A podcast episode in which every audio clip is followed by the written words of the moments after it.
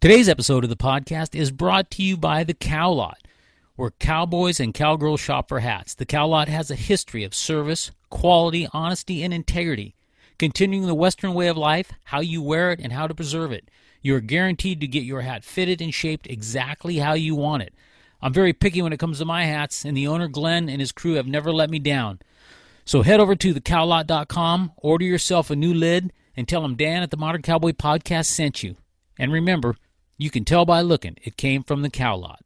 Today's episode is also being brought to you by Canyon Coolers. Canyon Coolers sells ridiculously cold, seriously tough roto molded coolers. With long lasting ice retention and innovative designs, your next and last cooler should be a Canyon cooler. You may be surprised to find out that Canyon coolers held ice significantly longer than a Yeti Tundra in a five day ice challenge. Jason Costello, the CEO of Canyon Coolers, describes himself as an ice retention expert, and that is what Canyon Coolers delivers ice retention. As I just stated, Canyon Coolers held ice significantly longer than the Yeti Tundra in a five day ice challenge. Canyon Coolers sells two series the Pro Series, which is their flagship, and the Outfitter Series, which is their classic original design. Sizes range from 22 quarts to 150 quarts. Canyon Coolers are headquartered in Flagstaff, Arizona, and are constructed of USA made materials and offer a lifetime warranty. Modern Cowboy podcast listeners can receive a 10% discount using the code Modern Cowboy at checkout when completing your order at canyoncoolers.com. So head over to canyoncoolers.com, order yourself a new cooler, and tell them Dan at the Modern Cowboy Podcast sent you. Today's episode of the podcast is also being sponsored by It's Jerky. There's no food more cowboy than jerky. I've been a fan of jerky since I was, oh gosh, as long as I can remember. But I was on a recent trip. Actually, I was out and uh, stayed with Cody Cowden for about a week. I was leaving his place, driving back to Arizona, and I, I wanted to get something to eat. And something I wanted to eat something good though, just a, a good snack. And I didn't want to have fast food, so I, I actually pulled into the Flying J to get fuel. Thought, well, they might have something here. So, I, and I, I thought, man, if I get some beef jerky, that'd be great. But most of the time, beef jerkies are just over processed and uh, full of all kinds of chemicals. So I actually went in there and was perusing the aisles, and I came across this this jerky called It's Jerky. And I looked at it, I read the package, and I was surprised that the price was uh, was so good. It was a pound of jerky for like twenty dollars. Anyway, I ended up buying it. Jerky was amazing. I absolutely loved it, and now here they are sponsoring the show. So uh, big shout out to them and big thanks for for their sponsorship. And I would just uh, highly recommend you head over to itsjerky.com, order yourself some of this amazing high protein, low calorie fuel for your body. Tell them Dan at the Modern Cowboy Podcast sent you. Where are you cowboys and cowgirls at? Hey, everybody, this is Dan Hillenbrand, and welcome to Modern Cowboy, the podcast for the cowboy lifestyles and businesses around the world. I'm glad you're here, so sit back in your saddle and prepare to be inspired, motivated, educated, and entertained as I interview a new guest each week that embodies the modern cowboy.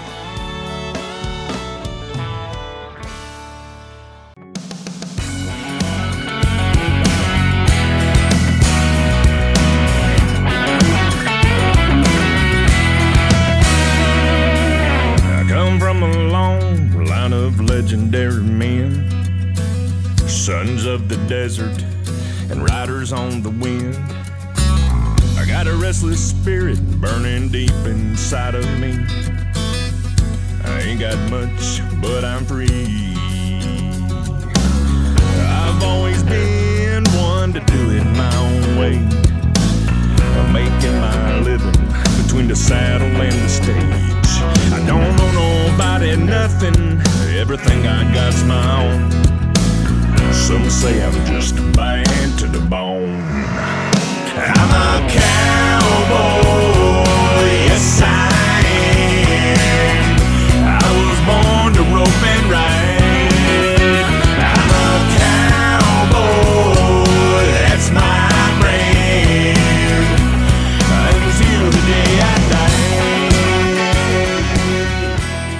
Hey, everybody, welcome to the Modern Cowboy Podcast. Uh, I'm really thrilled to have my guest on today. It's uh, interesting how Craig and I met. Actually, we went to a. Uh, I signed up for a men's business and leadership conference. It was called uh, Wake Up Warrior, and this was back in 2017. And this was when I was just starting to get going with the Dally King project and uh, got myself embedded and immersed into uh, the digital marketing world and just all the new things that were happening. That's when I started listening to podcasts and uh, so on and so forth. Anyway, so I signed up for this deal, and it was in Huntington Beach and it's at a really nice hotel, the Paseo. I think it was a Paseo hotel. Anyway, the rooms were like I, don't know, like three hundred something a piece, and I'm like, you know what? Maybe I can cut the cost a little bit. So we there was a group we were all in, and so I, I shot out a message. Hey, anybody want to share a room? And that really is kind of out of character for me. I really normally wouldn't have done that in the past, but I was just open to all these new things and, and changing and developing and trying to grow as a person and uh, just a real crossroads in my life. So anyway, this guy responds back to me, and he's like, "Yeah, dude, I'd, I'd uh, you know, I'll, I'll share a room with you, whatever." So still, I don't know the guy yet, and he doesn't know me. I get to the to the hotel, get checked into the room. I think I was there first. Pretty soon, here comes my my roommate. Now, like I said, I had never met him before, but this guy was just like off the walls, full of energy, just super cool and uh, we just we hit it off immediately. And we and we were just talking about, man, I'm so glad I got you for roommate and blah blah blah whatever. So anyway, uh, we went through quite quite an ordeal. We'll talk about it on the podcast here through this through this this Wake Up Warrior program, and it was very interesting. But uh, Craig and I had a great time. We stayed in, in touch and in contact the, the you know ever since then, and uh, anyway, I wanted to give you that little background, so just to kind of lay the foundation of uh, you know what we're going to talk about and where I know Craig from. So, without further ado, Craig, hey, welcome to the Modern Cowboy Podcast. Welcome. I'm excited. That ener- that energy's right there. I'm working my as best I can to contain it.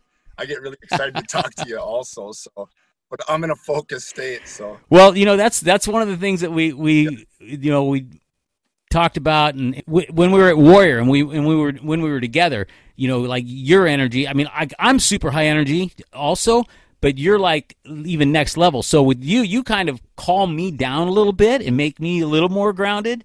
But uh, we had some great conversations and. Uh, and just really connected, and it was just super awesome. The, the one thing I want to talk about real quick is you remember? So when I went to Warrior, it was to for a couple different things. But I had that Dally King project, and we were actually launching the video that weekend. And you and I were in the. I said, "Hey man, this video is going to launch," and, and you and I are in the hotel room, and we're sitting there. I go, "Look at this," and we're just watching the views go up, and it like went to five thousand views like really quick. And I, I, I'm this older guy on social media, you know, I'm just really learning it, and we're like just flipping out about it. You remember that?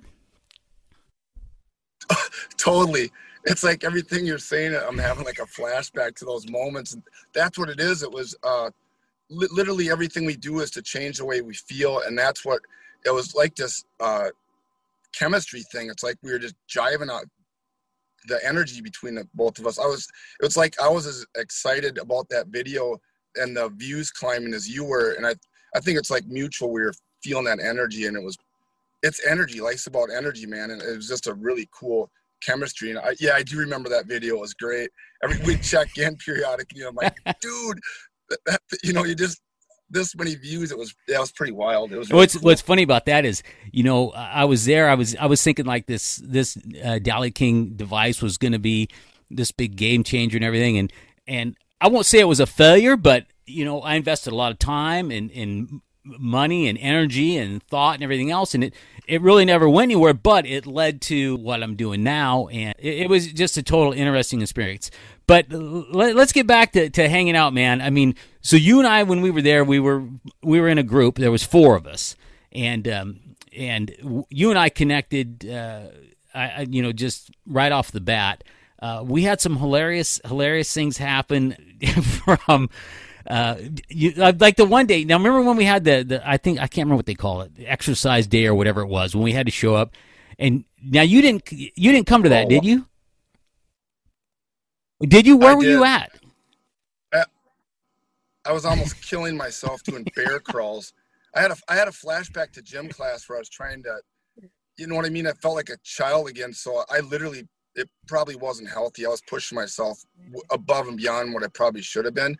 You know, a lot of the dudes were younger and this or that. So I went into this somewhat competitive state where I wanted to not be left behind. So I was feeling that for a week yeah. after.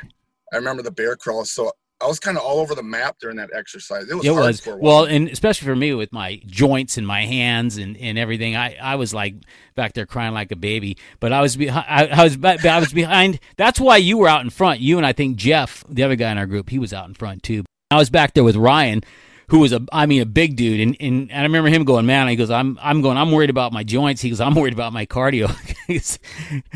but anyway, uh, it was an interesting experience. Uh, the the other thing too, dude, that was that was so cool was uh, going down and eating tacos at the taco place downtown. Oh wow, yeah, just get, getting into a different frame. Uh, just getting into a, into a different frame is so cool. I had been to California before, but um, not.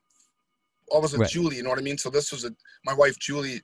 I was with her, so it was just a different frame, I guess. That I just felt like I was learning, growing so so important, especially at my age.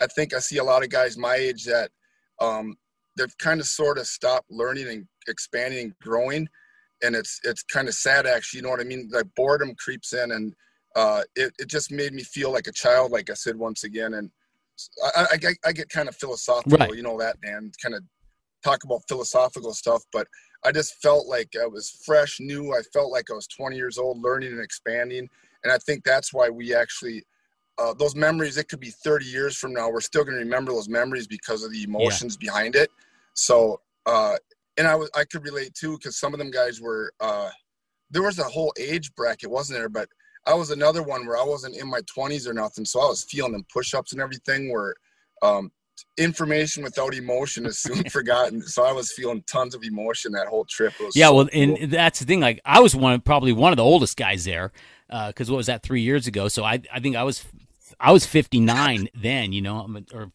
pushing 60 anyway. And, and, and I don't remember. How old are you anyway now? Oh, wow. Okay. I'm 50 now. Yeah, Just turned still, 50. Still a child. Um, so, uh, it, it, was interesting, you know, uh, all the things we learned, uh, you know, and, and, came away from that with. And I remember one of the things, you know, and just talking about trying to, you know, make a change, make a shift and, and transform you know, like they talked about there is going and doing lives, and now that's something that you you have done ever since. I mean, for for listeners out there, man, Craig, he he does. Do you do you do a video every day? Uh oh yeah, short sweet answers. Remember, yeah. I go into that philosophical thing. I could give you a twenty minute answer on that, but uh, I I bet you it's maybe four times a week yeah. average now so I don't really I don't really plan it, Dan. It just kind of I get inspired and I go for it. And then there's other times I want to and I don't. And then I feel that uh, there's something self healing about them. So it my videos are typically about helping others, but it's come full circle and I'm realizing what it's doing is it's actually healing me in the process somehow, right. some way. I haven't overanalyzed it, but when I do a video to help others out there, it's like this cool pattern where I end up getting you know, somebody will come up to me and say that the video was really inspirational, this and that. And I'm like, dude, I had no idea. I was just kind of going for it, saying what came, like you said, right. naturally. Um, so the, I, what am I trying to say? I guess I kind of do them. Uh, I guess I'm consciously trying to help others, but I've discovered. Uh, can I give one more philo- philosophical Absolutely. saying, so to speak? Um, and I think it's that uh, it's in giving it's in that giving that we're receiving so it's this mutual healing so to speak and a lot of things i'm just ma- uh, i'm a major major dog and horse animal fan in general that's why i was really that's another reason we hit it off dan is we had that like uh, if you remember back which i'm sure you do a lot of it was i was like dude are you kidding me uh, i'm roommates with this dude that knew more and the fact that you know more about the horse industry and the uh, that the fact that you knew more, I was like, it was a blessing in disguise because I could have sat there and racked your brain for hours and hours about because I'm a sponge. I like right. to take in knowledge. I, I usually in a, any given setting, I usually know more about animals than 99% of the right. people I'm around. So I really jones to be around people that know more in a certain area. I think that's what makes me good at what I do is I'm continuing to be teachable. And I was like, dude, you'd share some stuff about ropes and this roping and this and that. And I was just absorbing it like a sponge because you can, you can um, learn about stuff through a book and stuff like that. But when there's somebody physically in front of you sharing it, it's a next level of uh, level of power, yeah. I believe. So well, so let's cool. that that just brings us to the top of, of what you do, and and you are a um a uh, what what title do you use for that? Dog trainer or what what what title do you like to use for what you do? Animal behaviorist. Interesting. That's another thing, and I've been scrambling to, to label myself I'm kind of getting self-labeled as the dog. Dude, oh, put it that way. Uh, every everybody and their brother for like 30 years calls me the. They're just like, oh, it's that dog dude, because he they they know if I'm at a wedding or a get together, it's not going to be long before it could be a wake, a funeral, anything. Before long, somebody's talking to me about their dog, and it's like, oh, that's the dude that lo- really passionate about dogs. Yeah. So, um, I hesitate to say a dog trainer, and once again, I don't want to. Uh, not to get all deep and everything, but that's what my videos a lot of times are is I, I switch the role where I become more a student mm-hmm. of the dog. And the reality of it is whether it's a, uh, I, I worked a lot with horses when I was younger, Dan. I didn't even get to right. share that with you, but I've fascinated and loved the animal of the horse too. Is just really helped me heal from some deep pain when I was a child too. But but 95% of my energy is put in into the dog world. So I yeah, you would label me as a dog behaviorist, I guess, is what most people would understand it as. But even on my lessons, um, um, I love people too. So a lot of the issues with the people's dogs, it, a lot of times it can stem from some pain they've been having themselves, and the dog's mirroring that. So I I love I love um, having people trust me real quick and share with me some pretty deep, pretty deep uh, uh, personal stuff that's happened to them, and then we kind of heal it just through natural talking about it and this and that. And then the, the results with the dogs can literally happen in a moment which is pretty yeah. cool.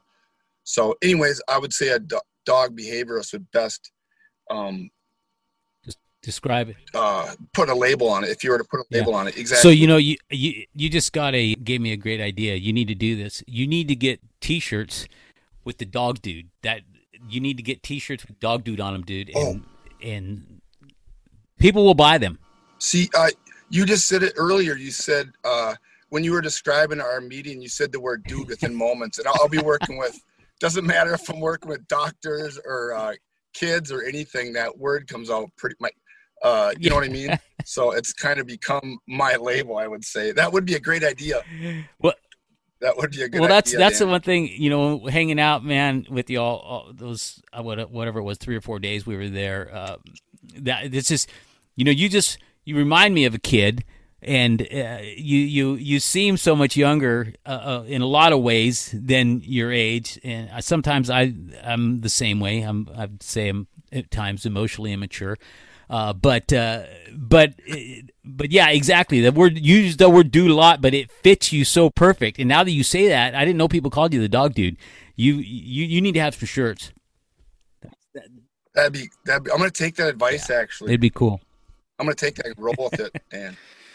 So anyway, so let yeah, let's talk about your business and what you do. Um, you know, in terms of animal behavior and and working with people, uh, and how you relate that back to uh, you know the the people themselves. Um, just just just talk about that just a little bit. Just what uh, you know, what drives you, uh, you know, your passion for that because you are so passionate about it. Sure. Um, Oh, interesting. This is this is wild. It does feel good to be listened to, Dan. That's another thing. That's what I do on my lessons. Is um, I think it's super rare nowadays, unfortunately, for somebody to feel like they're being truly listened to. You know what I mean? Mm-hmm. On a, on a right. on a deep level. So the fact that I could get addicted and used to these uh, this format real quick because you're answer, you're asking me questions about me and bottom line is uh, when I do an in-home lesson, uh, I'm asking these people about them and I'll see them light up. And like I said, they'll talk about deep rooted pain that they might not have even have known they've had since childhood. But um, it's just listening with intent is a rare art form and it feels really good. So I just had a moment where tell me the question again, Dan. Those, uh, no, yeah, just just you know about you know where your passion comes from, and, and you kind of described it there to a certain degree, but you can expand on it. Your passion for the animals and the relationship between the animal and you Sure. know, master, owner, or whatever. You, Sure. Um, it uh, bottom line is it comes one from some deep root, you know, which is I think where a lot of our passion comes from with humans, you know, if whether we know that or not. So, and this won't get on a negative. Um, this won't go on a negative twist either. But it's I just dissected it, and the fact is, um, that's oh, and, uh, so what I thought was a negative when I was younger, some different things that I thought were negative, and you can fill in the blank with those. I've, I realize I'm not alone. There's a lot of people that turn toward to animals because of pain they've associated with. Uh, did you raise your hand? Yes. no, no, oh, no. I thought you. I thought you might like. Uh, yeah, me too. But you might not even realize it, Dan. But there's probably some reason you're, like I said, that passion for horses that comes from some childhood energy that you're, you just bottom line love being around the horse. It makes you feel good. It's got it because, like I said, everything we do, um, and I like to talk about things that we don't have to get argumentative about, especially nowadays, if that makes sense. So, um, different things you can talk about that other person can have a different belief system, but bottom line is m- most everything we do, I believe, is to change the way we feel. So I just feel so good around an animal. I feel so safe. Um, once again, I'm going to say the word horse a lot because I associate you with horses. But a lot of people have horses and dogs mutually. You know what I mean? I think they they like that. Uh, they feel safe around an animal, just real safe, and they can be vulnerable and stuff like that. So that's where that's where my true passion came. And then what it was was I was not good at a lot of things. School, for example, here comes some of that pain stuff, Dan. Uh, in Right. school, um, dude, check this story out. I've never told you this. This could sound really out there, Dan. So I'm gonna throw this out there on your podcast. But uh, in like in high school, for example, this is no exaggeration. Guess where I would spend like four hours of the day Where? in the restrooms. Like I, w- I would No escape kidding. the pain of going into class and uh, not doing my homework and this and that. You know, I, so I was looking, the the bell would be ready to ring, and I'm like, I created this self-imposed prison where I'm like, dude, I, I associated more pain by going into class, and uh, I learned different from other kid uh, children. You know what I mean? For starters, I didn't wear my glasses because I didn't want to look out of place. I did a lot of self-pleasing back then, so I, I was Mhm. supposed to wear glasses, but I wouldn't wear them. I didn't want to, you know, in front of the I was gonna say chicks. I'm talking with more respect nowadays. Back then I called them chicks. Now I call them young women. But I didn't want to embarrass myself in front of them, so I wouldn't wear my glasses. I couldn't see the board. So half the reason I wasn't doing good in school is uh, self-imposed. But to me, I just associated major pain being in class. So I'd choose to bail out and go into the restroom, dude. So it's I, and then in my mind, my imagination was, wow, dude, I just checked into jail again. And you'd be surprised that uh, that's where I learned about animals like dogs on a deep level. As far as you know, how you hear like the thing where somebody says, "Hey, man, my dog knows when I'm going to come home." For example, it's like like clockwork. My dog will know exactly when I'm going to show up. When I was in that, when I was in that, basically like a cell, it felt like to me. I mean, it's so much Mhm. like a jail cell. It's unbelievable. A, a high school restroom. You know what I mean? But I, I learned patterns at a whole nother level where I could I could dissect exactly when Mr. So and so was going to come walking down, go outside and have a smoke. Back then they could smoke, you know. Um, and then Right. as that person would come back in, I'd smell the cigarette on the dude's clothes walking by the restroom door. And then I Right. knew I knew because there's no clock in there. I knew it's about. I, I started to be able to pinpoint time down to the second when uh, this teacher would come into the. Uh, there was not cell phones going on back then, but they'd come into the. We're, we're creatures of habit, so I would learn these people's patterns. No different. That's where I learned whether it's a horse. You you could check me if I'm wrong on the horse thing, Dan, because I like I said, my expertise is dogs. I don't want to make a comment about the horse, and I could possibly be uh, off on that, but I'm real confident with the dog thing. That's where they learn patterns. They know exactly what you're going to do, when you're going to do it, because they're masters at learning patterns. Um, and when I was, so I thought I was in this self imprisoned hell when I was in there. Oh man, can an hour go slow too? Put it that way. When you're not looking at a clock and you're you're there with no TV, um, no st- outside stimulus, it's amazing. An hour would seem like, and that's what's funny is I was trying to avoid pain, but an hour in there, it's hard to describe to people. It seemed like two days sometimes that hour. You know what I mean? Yeah. And then, Yeah. uh, so that's where I learned on a deep, deep level how the dog's mind works. It was a blessing in disguise. I don't want to sound strange either, Dan. You know what I mean? That sounds pretty strange, but that's because uh, I think I had to go through that to be able to associate. That's why I'm extremely compassionate. When somebody else has been through pain, I can literally feel it and stuff. So it was a blessing in disguise, put it that way. But so I'm Well, real- I don't- connected to the dog's mind and how they think from stuff like that. Right. Well, I don't think it sounds strange at all. In in what it is, it's it's actually just commendable because you're you're able to to have and have been able to dive into that and continue to to like you said heal yourself. Also, just uh, you know self learning and and being able to help other people with it as well. And so many people, uh, you know, we go through our lives with whatever issues we have and we just keep them buried and that's where problems come from uh, you know and if you don't ever address them you're never going to get past it so that's the one thing you know with you with like your videos and and what you do it's just been uh, you know amazing to watch you because I mean that was to October 2017 and you haven't stopped since you know in terms of like doing your videos and stuff and uh, uh, I just think it's uh, you know super super commendable Oh, oh, thanks. Exactly. See, and that's another thing. Learning to take a compliment took me years to understand too. There's going to be a lot of people that I think that can relate to that. That's what I'm discovering on my lessons. I think the more I put out there, um, it seems courageous and stuff like that. But the more I do it, a lot of it's because I understand so many people. You you just worded it really well, um, Dan. And especially, I want to say, especially, it seems like guys have been taught, including me in the past, to keep that in. You know what I mean? Right. So I, the last thing I would do when I was a child is, ex- actually, I tried a few times. I would try it in the group settings to express some of that, but um, it you got to be really cautious how you know what I mean, what environment you're in, because uh, you know how it goes. Being a, I guess, not to say that uh, young women and girls don't go through a lot of, they go through a lot of that too. But it's like if you, oh, remember what I said earlier, Dan? Like everything we do is to change the way we feel. So if you try to you try to open up in a group environment about something and you feel like they're not receiving it or they're judging you, you're going to real quickly say, screw that. I'm not trusting that again. So that's what I would do. I'd attempt to open up about something. I was like, nope, not going there again. I might be on a construction.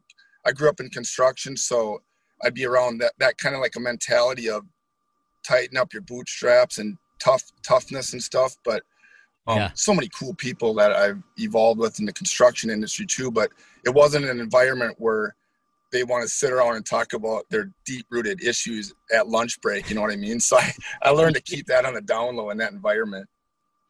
I I did not know that you grew up in construction because you know that's what I grew up in right I mean you know that I knew that, Yeah. but I'm spaced to remind me. Refresh my memory. Yeah. We, we I, like I said, when I was talking, to you, it was mainly I was probably consciously trying to get you back. And uh, yeah, I kept trying to get you back on the subject of roping and horses and stuff. But you, Yeah. you did, didn't you? Now that you mentioned. yeah Oh wow! See, that immediately connects us because we have things in common. Then that's pretty cool.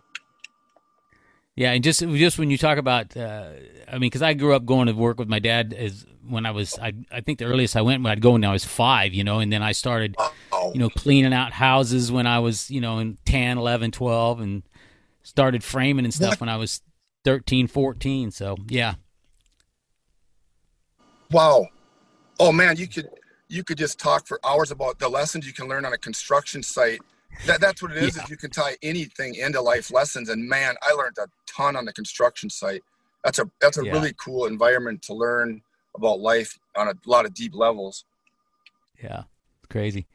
So so when did you when did you start? Because I mean, because you're you you train dogs or you're a dog behaviorist. You're the dog dude. That's your full time job. When did you start doing that full time? Um, I graduated from National Canine School of Dog Trainers. It's in Columbus, Ohio. I graduated Uh-huh. from there in 1993. okay. So I, oh, and there's a lot of people that you can train without uh, certification, if that makes sense.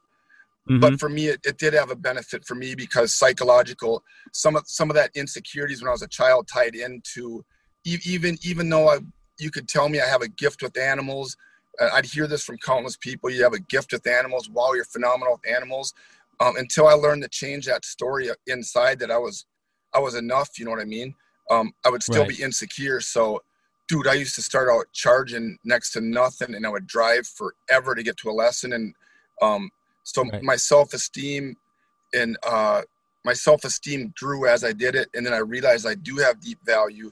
So it's pretty interesting how um, I just I just kind of grew. You know, I could I get long winded about this stuff, man. I don't want to get. I that's another all right. thing, Dan. Is there a majority of people that listen to your podcast? What the value? We can just kind of go for it, but I like to help out. So they range in all ages, and uh, a lot of them are Western. Uh, a lot of Western uh, people in that industry and stuff like that. Correct? Yeah. Yep. Sure. But the more I think about it, you could get anybody listening. So we can just continue to kind of go for it, kind of wing it. Absolutely. Absolutely. So, what was it? What was the first animal you owned? Uh, first, oh, that I owned myself was actually a, a Yeah. boxer named uh, Dempsey. so that was a. That's a good. That's a good name for a boxer. oh yeah, so, uh, he was my first. Uh, we had childhood. Oh, I had all sorts of pets.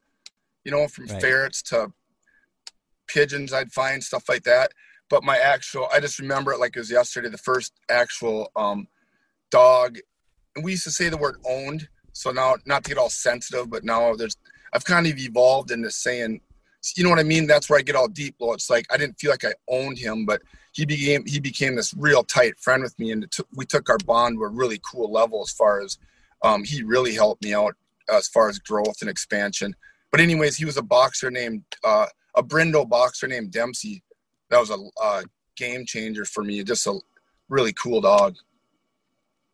And, and and did you have the idea that you wanted to work with animals when you were young too, or in construction, or Oh, that's were you doing it on?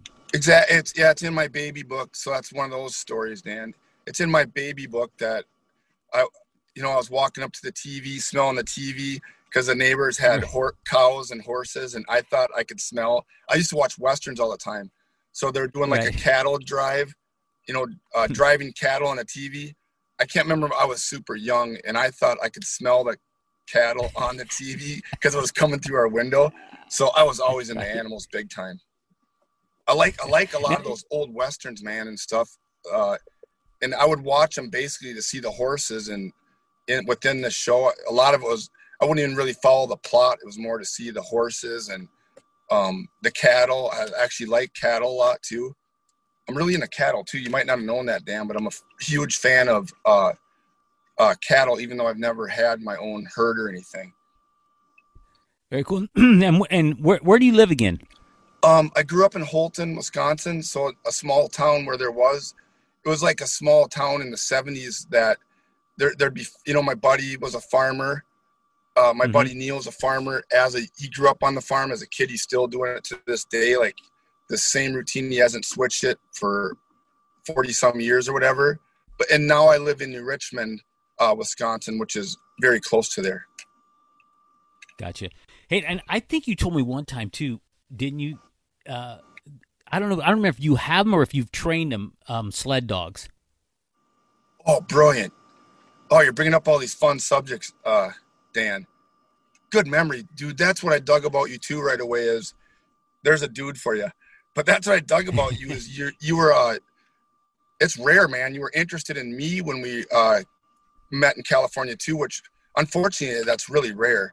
The fact that you're uh make people feel you know what I mean? So you did ask about those and I had um four four Inuit sled dogs they're called the true Mhm. Inuit sled dogs are intense. They're like the Sherman tanks of the dog sled world. So they Uh-huh. move slower but extremely powerful. Um, like average seven miles per hour, but they're just powerhouses. And I learned to, oh man, I used to go into storms with them.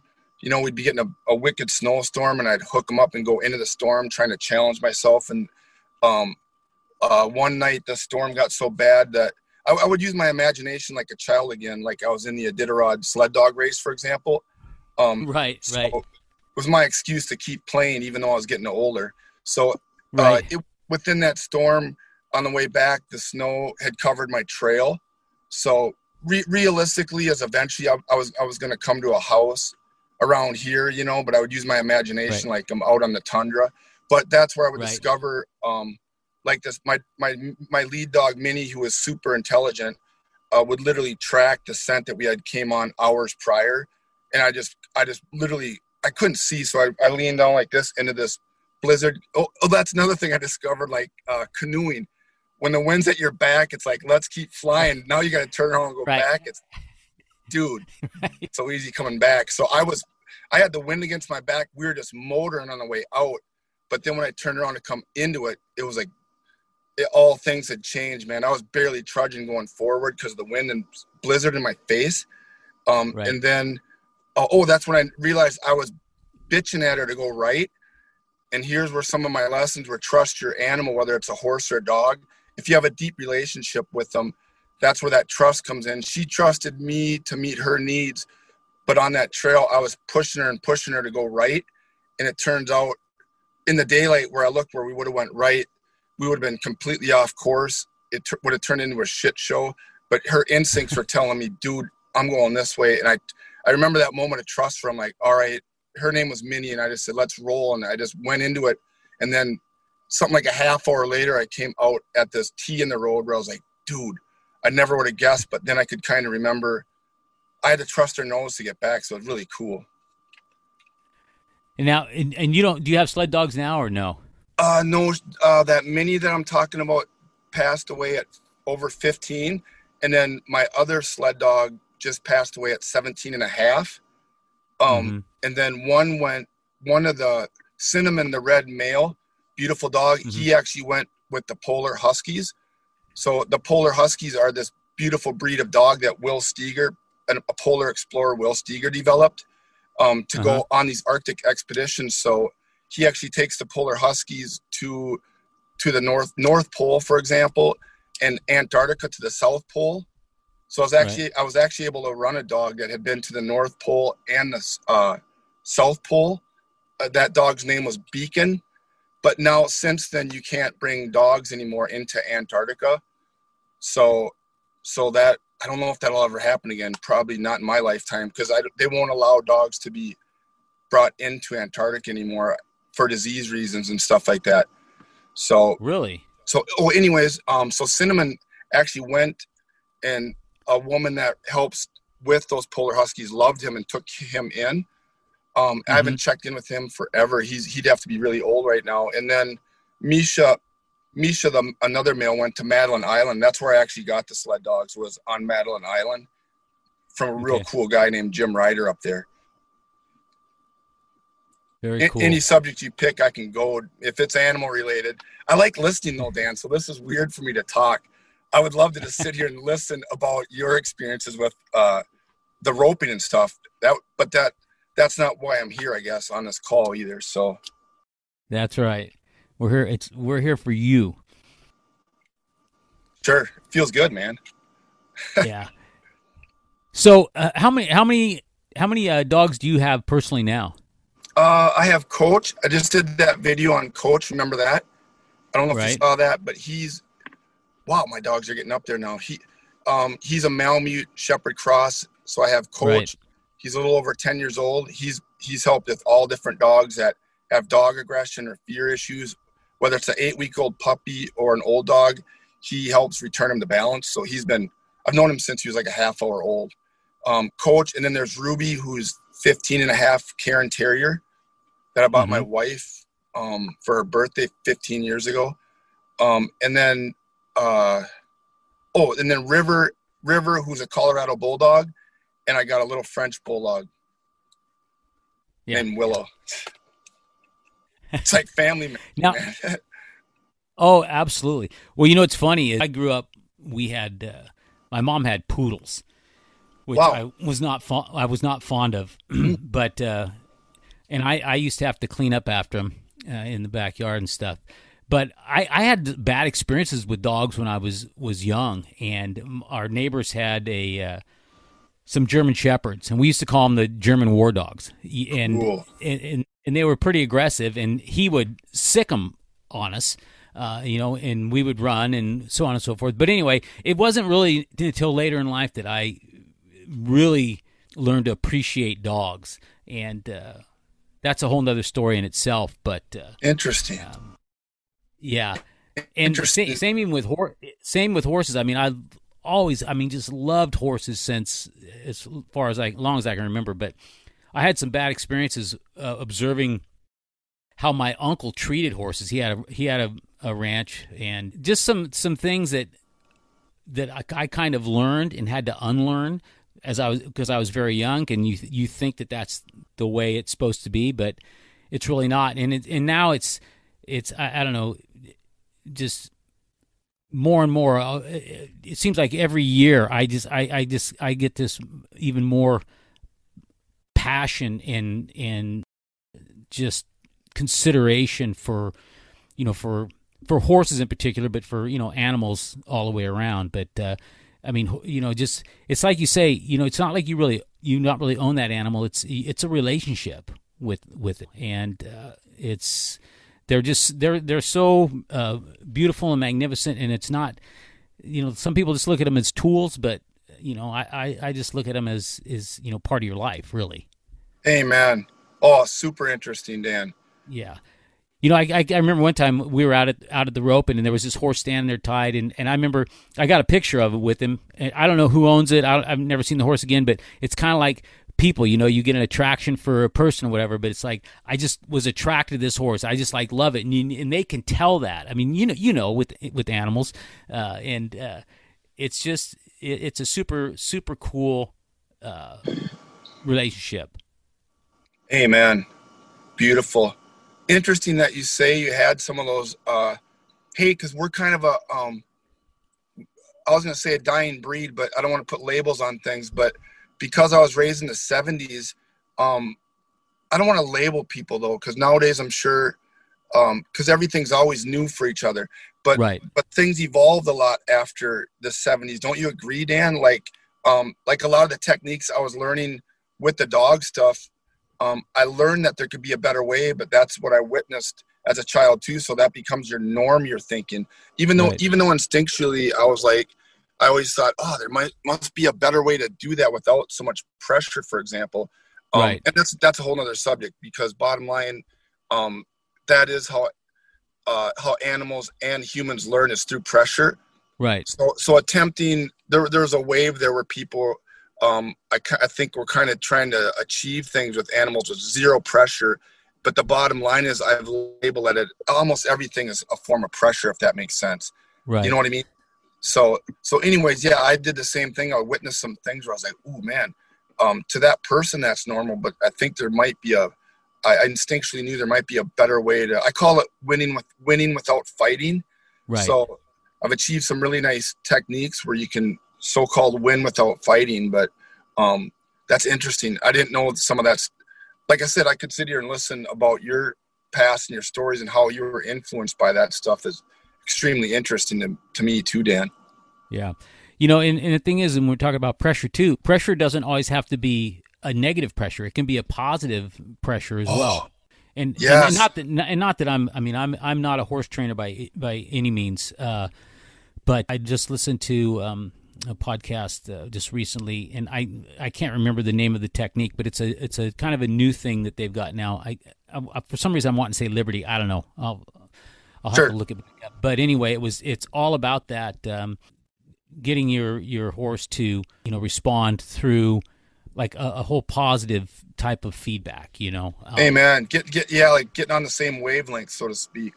Yeah, yeah, and and there's a lot, whole a lot of different you know theories and and, and a lot of different uh, techniques and you know you know certain techniques I'm sure work for other people and whatever. But for me, just looking at it, especially you know as you get older and think about yourself, think about any type of pain being inflicted on on you, it's like that's not the way that you would want to be trained. You know, to have pain inflicted on you.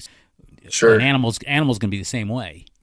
Oh, super super similar exactly what I'm discovering also. The more I do this, hey, that's one cool thing about uh, this this gig, so to speak, is um, I'm constantly evolving and expanding, no different than you. So uh, I've learned not to. You you hit on a great subject, which is ph- philosophies.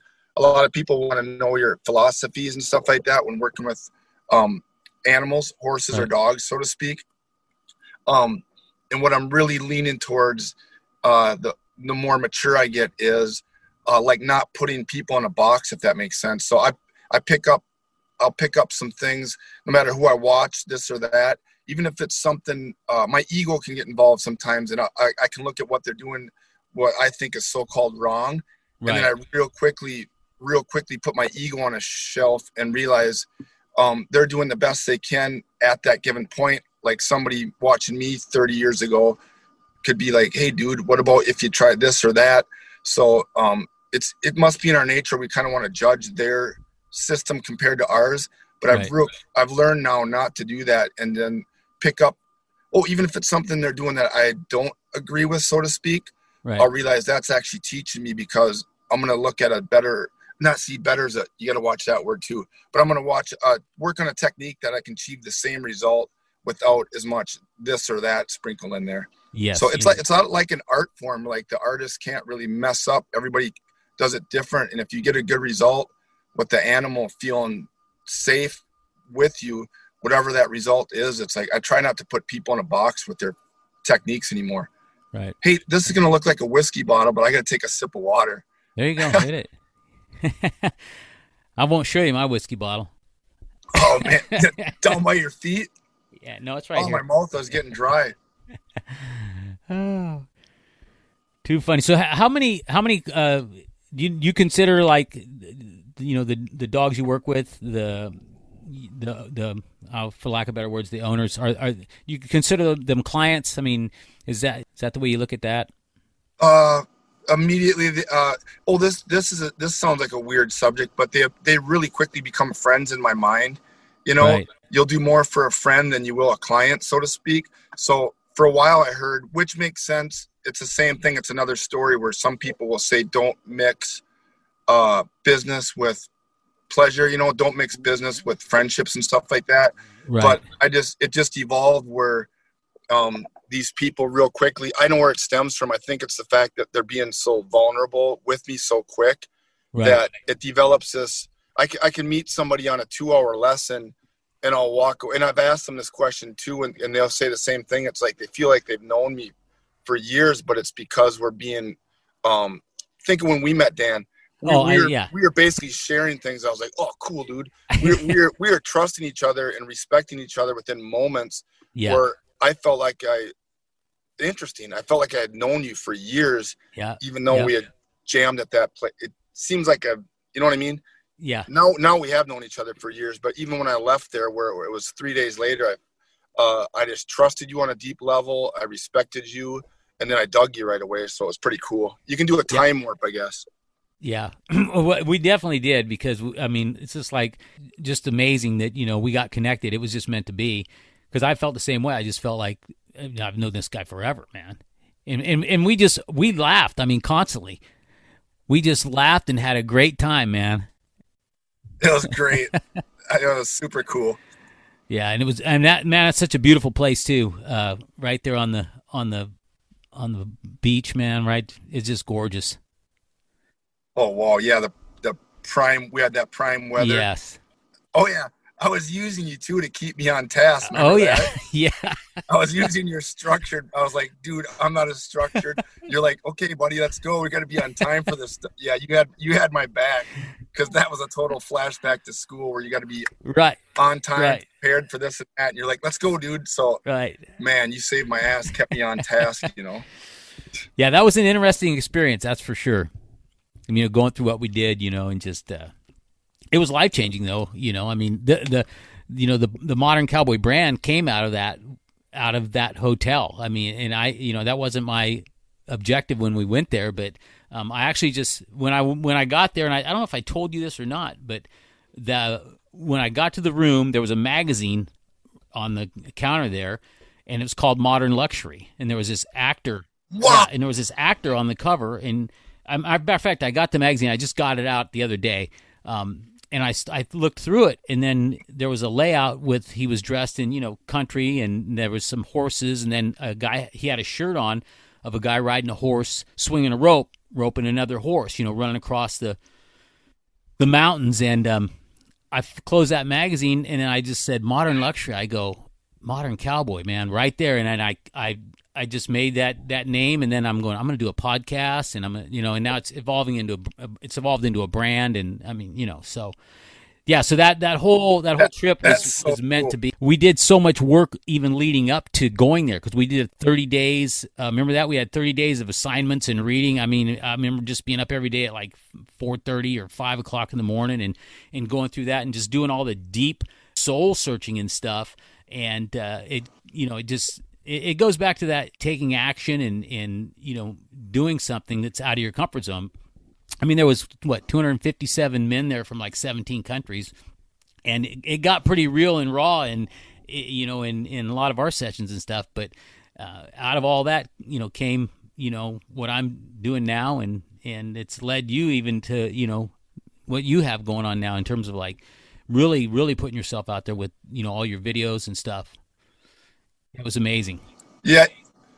Well, um, dude, this is what this is what's funny is a lot of times I like that analogy. Iron sharpens iron, because it's interesting how you're looking at like me consistently doing the videos and this and that, and that'll give you moments of inspiration here and there. But it's actually I was watching you, and that's what would be the kick in the pants I needed once in a while. I'm like, he's doing it. You know what I mean? It's like so. I I think it's so cool how uh, the power of somebody else.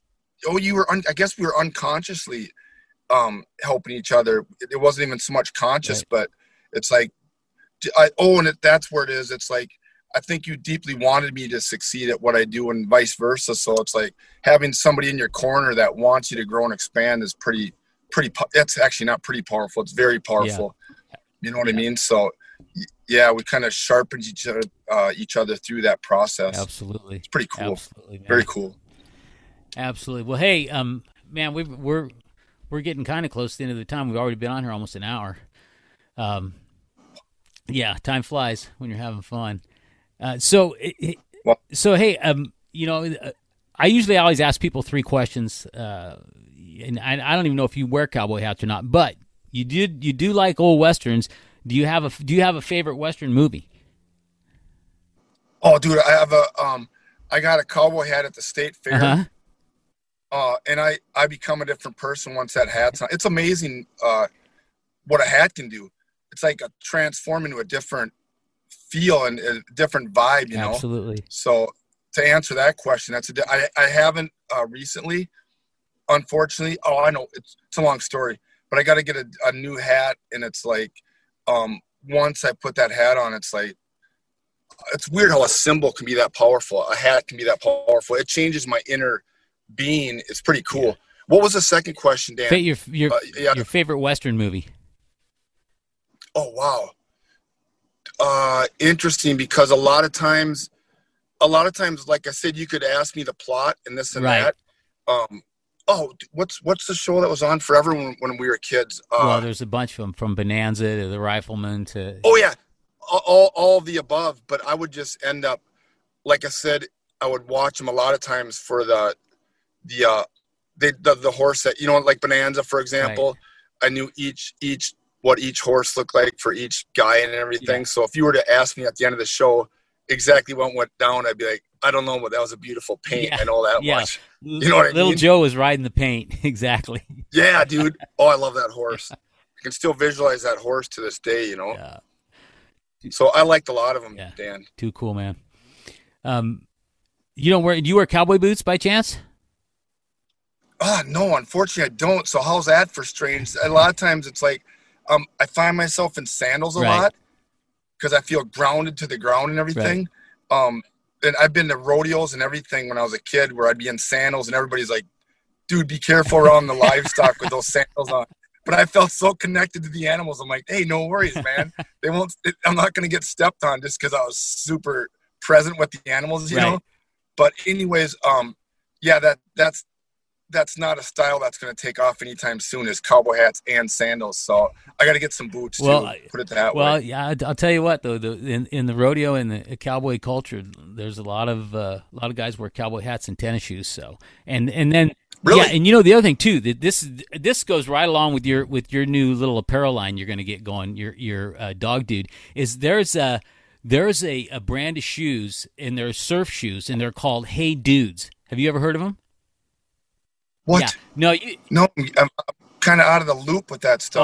Oh, Are there yeah, really? and, and they're they're they are so light and they're so comfortable. You need you need a pair of Hey Dudes. And you can wear them with your dog dude uh, shirts. I'll s- I'll Oh wow, I'm gonna write that down I'll, afterwards. I'll I'm send gonna- you a link. I'll send you a link and pictures of them. That'd be that'd be that'd be really cool. Shout, there's there's the plug for for Hey Dudes. Yeah, no doubt. They're super popular though in in the cowboy and rodeo world, but they're actually designed for like you know surfers or skate or whatever. But anyway, oh wow, oh that blend again. Yeah. Why not just blending that? That's beautiful. yeah, yeah. I like that. So hey, how many how many dogs are are you working with any given time? Do you do you limit it or do you uh, is it just based on on the, the how much work an animal needs? Uh, do is most of the work you do is it uh, you know long term work? Is it short term? That's a really good question. Um, I've developed I've developed ways to remember the time warp Mhm. thing. I've, I've I've developed ways to some. A lot of times, my clients are in a tight bind as far as time goes. Um, somebody's moving to Florida, for example, and they've only got a limited time for me to work with that dog before they move. So, um, uh, I was gonna say something, but it's gonna sound like I'm bragging, dude. Go Not ahead, going go there. ahead. It's pretty. It, oh, it's, it's a time warp. So, like one client, for example, had worked with a trainer who, once again, remember that non-judgment Right. thing because everybody's doing as best they could with the skills they have at that Right. time. But I've um, developed that techniques where I can take. Um, she said that we had got the same result or better results than she had gotten within eight lessons prior. Mm-hmm. Within my first lesson, because um, it's that same thing we were talking about. If a human or an animal completely trusts you, I would say the word completely, um, and and respects you also, um, you, you can you can crunch time and achieve more uh, in a short period of time than a lot a lot of times. Um, like I went to a counselor when I was a young child, and I didn't totally trust the counselor because of my own stories in my head, probably, but I wasn't truly opening up. So it's like, how's in, in the defense of the counselor, how is she going to make um, expansion with me when I'm not truly opening up? You know what I mean? Right. So if you get, if you can get the animal to trust you, um, the dog, the horse, the human that trusts you really quick, you can do a major time warp and achieve results. Actually, uh, actually, I can ret- achieve the results to clients after instantaneously, Mhm. but then but then there is some importance of doing the reps, almost more so for the human. Right.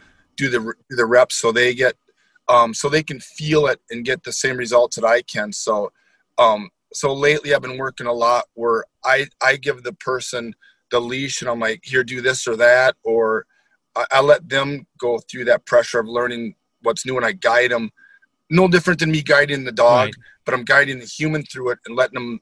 I spend a lot of time telling people to forgive themselves and relax and don't worry about being judged. So that's got to be a common thing rolling through our veins as humans. Is um, we second guess ourselves based upon past stories. So I, um, I deal with facts, but I tell them real quickly just to breathe, be in the moment, and they can get results really flipping quick. And then it's just doing some reps so they retain Right. it. But I, I work with all a lot of fear based. Um, that's where I, I'll actually apply a lot of horse techniques to um, dogs that are experiencing some fear based Mhm. stuff. You know, um, so it was amazing. I discovered that that I would be doing lit- literally stuff I heard heard or seen from some great horse guys. I would apply the same thing, even though it's a predator prey difference. But um, the dog can be a prey animal too. So at times, so I would use the horse, uh, the horse based techniques with the dog that was fear in in a state of Right. fear, and I would get the same results. So that was pretty fun to see. Yeah. Well, yeah, and like you were saying, it's the uh, you can get a result pretty quick, but then you it's you got to have the repetition behind it, and at the same time, you, you're you're training the the the person that has the dog is is you know sometimes maybe even more than the dog itself. Oh, interesting. You nail you nail it. Um, so that's that's what I try to um, um, that's what I always not try. That's always what I do is once again building building the self esteem of the human. Um, and then once that's a that's addictive. That's the addictive part is to see a human transform where somebody's actually building them up Right. when it's it's got to be fact based. You can't you can't stroke somebody's ego and tell them something. It's got to be true. You know what Right. I mean? So it, as long as I'm being factual and then telling them when I'm, oh man, I, I just it's just, I wouldn't do that. You know what I mean? And then telling them what I would do, what I wouldn't do, and then let them experience and feel Right. it. Uh, exactly. A lot of it comes down to that, and then the the dog's just a reflection of their their inner confidence growing. Yeah, absolutely.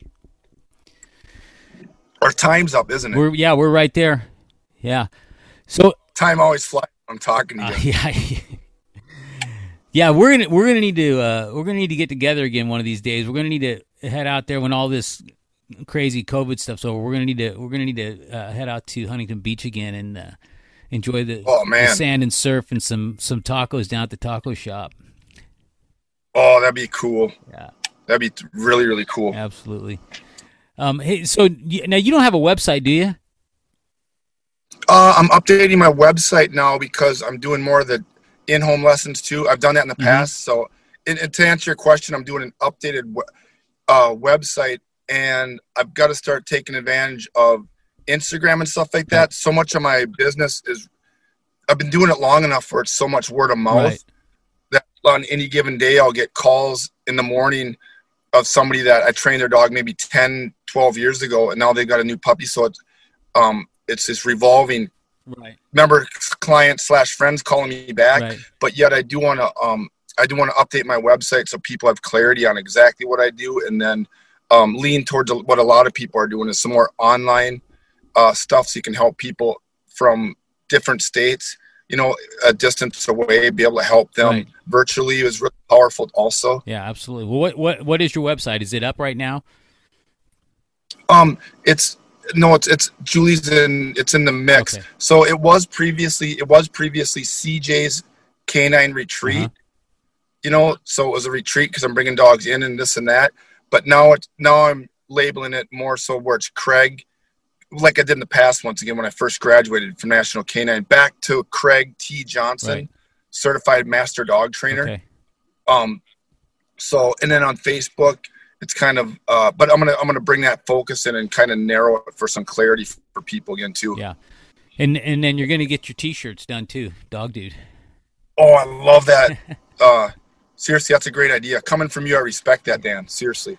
So that's a that's a really cool idea. I like that. Yeah. And if I get your, uh, you know, when you're when your website's up or whatever, to get your link, uh, or if there's a link now, you know, I'll put it in the I'll put it in the show notes and stuff, so it's out there so people can go look you up. Sure. Sure. I really appreciate it. Well, Craig, it's been awesome, man, catching up. Great talking with you. Just super happy for you. All you all you're doing, appreciate all everything you put out there that uh, helps everybody. And like you said, you put out there, and the more vulnerable you are, the it helps you as much as as other people as well. So, Truth. congratulations on all that, man. And then uh, I'll be look, Thanks yeah, a million. looking forward to uh, to getting together again here in uh, hopefully not too distant future. And now the one, Sounds great. the one thing I would love to do sometime, I don't, I don't know if we can ever do it, if you have uh, access, but I've always wanted to go on a dog sled ride. So, um, it's life changing, man. yeah, I mean, I don't know that I could go that that Well, c- that can you- far, but I'd love to be on one one time anyway. Oh, dude, it's yeah, it's definitely an experience. Uh, I, I, I got, I really liked having other people experience it, but they, they would all say the same thing. It's, um, it's life changing. Literally, it's a different experience than you can. It's hard to describe. Put it that way. Pretty, pretty freeing and really Yeah. cool. Well, hope maybe we can make that happen one of these days. That'd be cool. Amen. All right, brother. Well, hey, it's good talking to you, and then we'll we'll catch up. Same here. Appreciate it. Thanks. Thanks again, You Dan. bet. And cowgirls?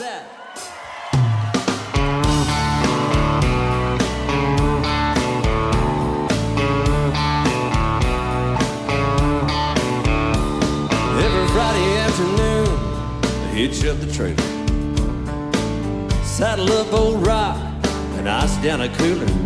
I drive that old back road till it ends at the rope and pin. We got them rusted out pickups and fancy rigs, twenty thousand dollar horses. Then there's my own stick. Although we're all the same, the minute we ride in to the rope and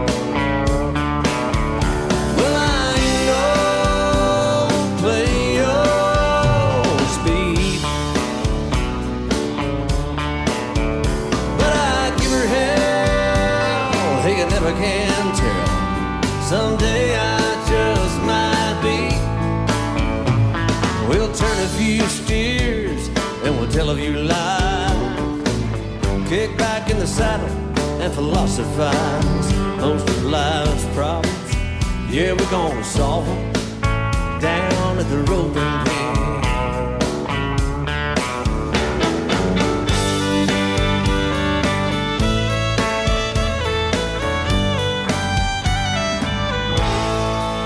Yeah, we don't do it for the money. Yeah, we're always broke. Just ask Clint what he paid a rope. Now he's lost a dozen wives, half the fingers on his hands to the rope and pin. And it takes a little skill and a little luck.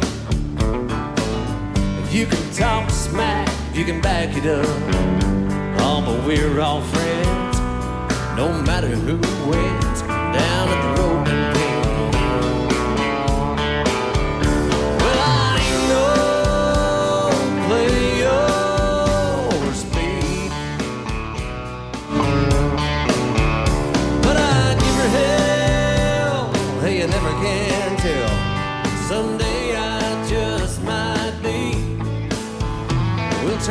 another pen of steers, tell a few more lies drink another beer and hypothesize those of life's problems. By God, we're gonna solve them down at the roping pen. We'll see y'all again next weekend down at the roping pen. Down